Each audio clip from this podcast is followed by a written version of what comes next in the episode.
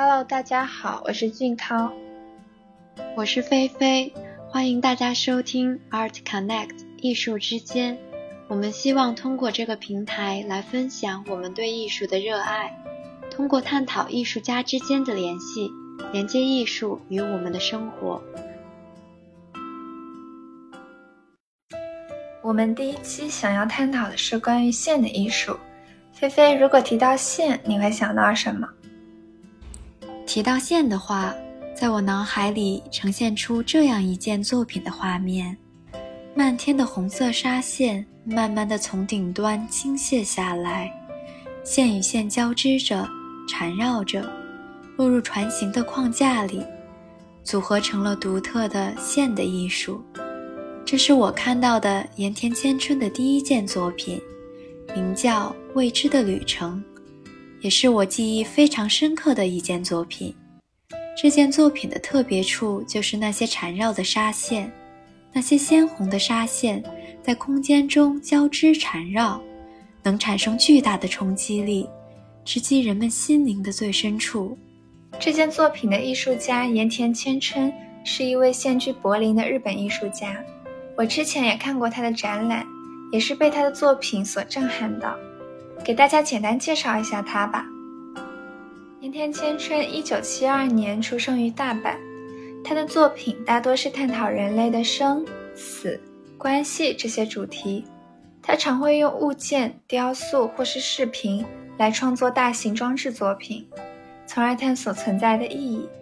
刚刚菲菲提到用丝线创作的《未知的旅程》。就是他的代表性作品之一。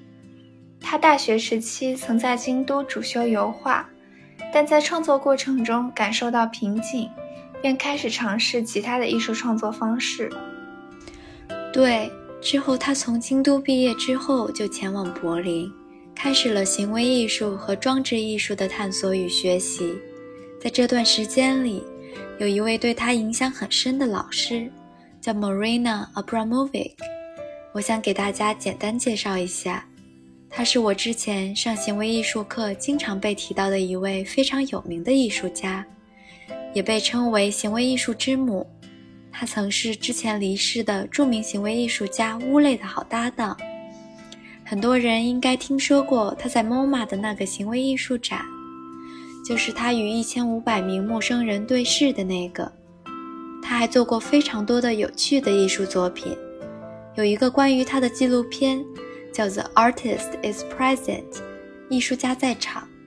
有兴趣的朋友们可以去看一下。回到盐田千春，其实 Marina Abramovic 对盐田千春之后的创作有很大的影响。他提出要以体验为动力去探索痛苦、血液与身体的极限。之后，盐田千春便将创作重心转移到了装置艺术上。哦，说到装置艺术，关于线的这个系列，还有一件作品，是他之后代表日本参加第五十六届威尼斯双年展的作品，叫《The Key in the Hand》，和我在开头介绍盐田千春的《未知的旅程》那件作品有些相似。The key in the hand 似乎是在未知的旅程的基础上加入了更多的元素，并赋予了作品更深的意义。这幅作品包含五万把来自世界各地的钥匙，四百公里的纱线将这些带着记忆的钥匙串联起来，从下面的船体中喷涌而出。仅仅看照片就能感受到那巨大的震撼力和关联感。像是打开了未知世界的大门。是的，作品非常令人震撼和感动，也是从这件作品开始，盐田千春的创作受到了更加广泛的关注。对，在此之前，他还有一幅叫《堆积：寻找目的地》的作品，创作于2014年。这幅作品里也同样包含着对生命意义的探索。作品中，红线牵着四百个手提箱，形成了一道流动的阶梯，好像在探寻生命的意义。是的，在他这个系列的作品中，不只运用红色的纱线，他也使用黑色、白色的纱线。对他来说，线的意义是不同的。红线象征着血液、人体，同时隐喻人与人之间的联系；黑线代表死亡、梦境或夜空；白色是纯净，与生命的开始或终结有关。在他早期的纱线作品《在沉默中》，他就运用了黑色的纱线，连接了烧焦的钢琴和烧焦的椅子。举办了一场沉默的音乐会。这件作品源于他九岁时邻居家发生的火灾，他从中看到了那台烧焦的钢琴，便由此开始了创作。他曾在采访中说过：“钢琴虽然坏掉了，烧黑了，却比原来更有存在感了，非常美。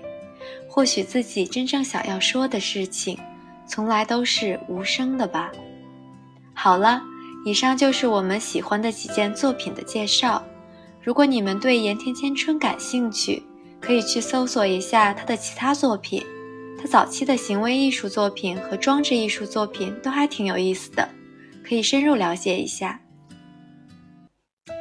那说到线的艺术，除了盐田千春以外，还有一位中国的艺术家林天苗。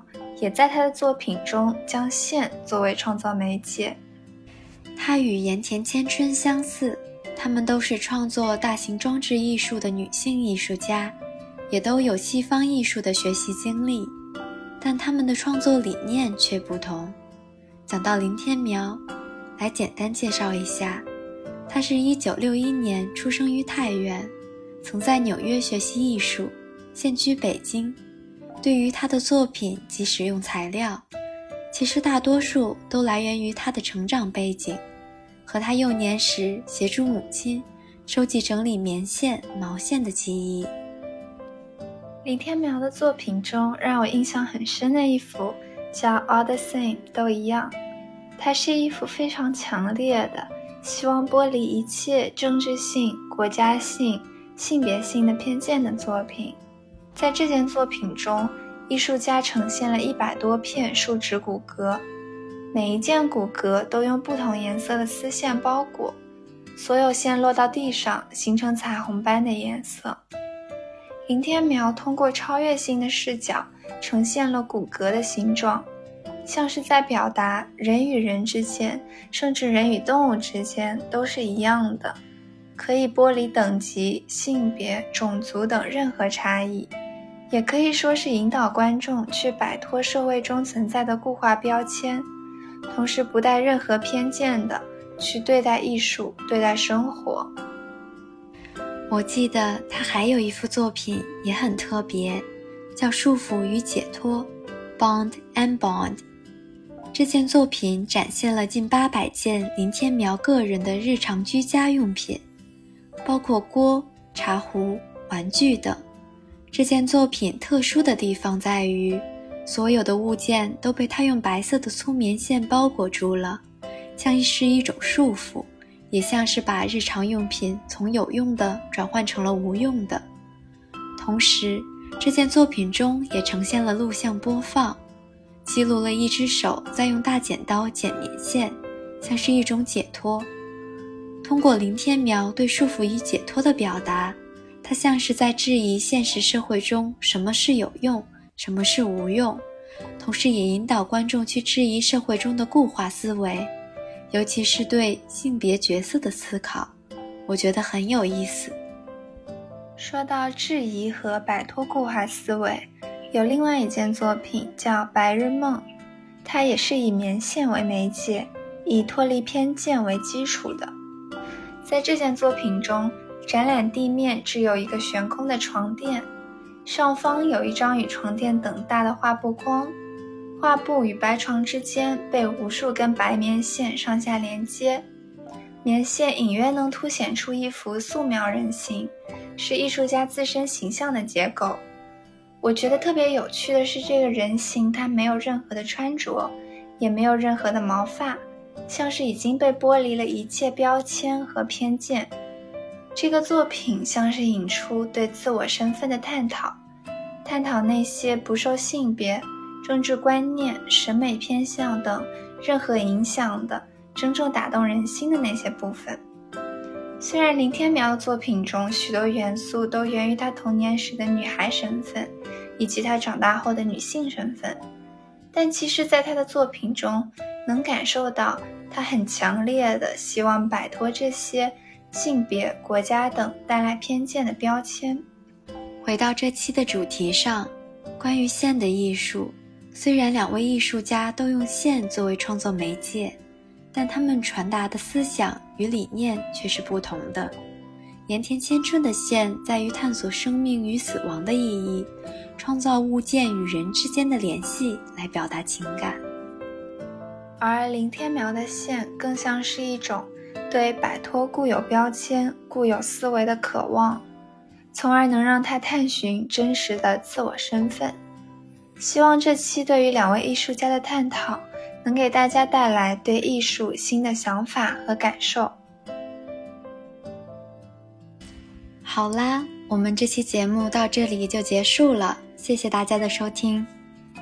如果大家对我们的节目内容有任何想法，请随时评论或私信告诉我们。期待下次再见。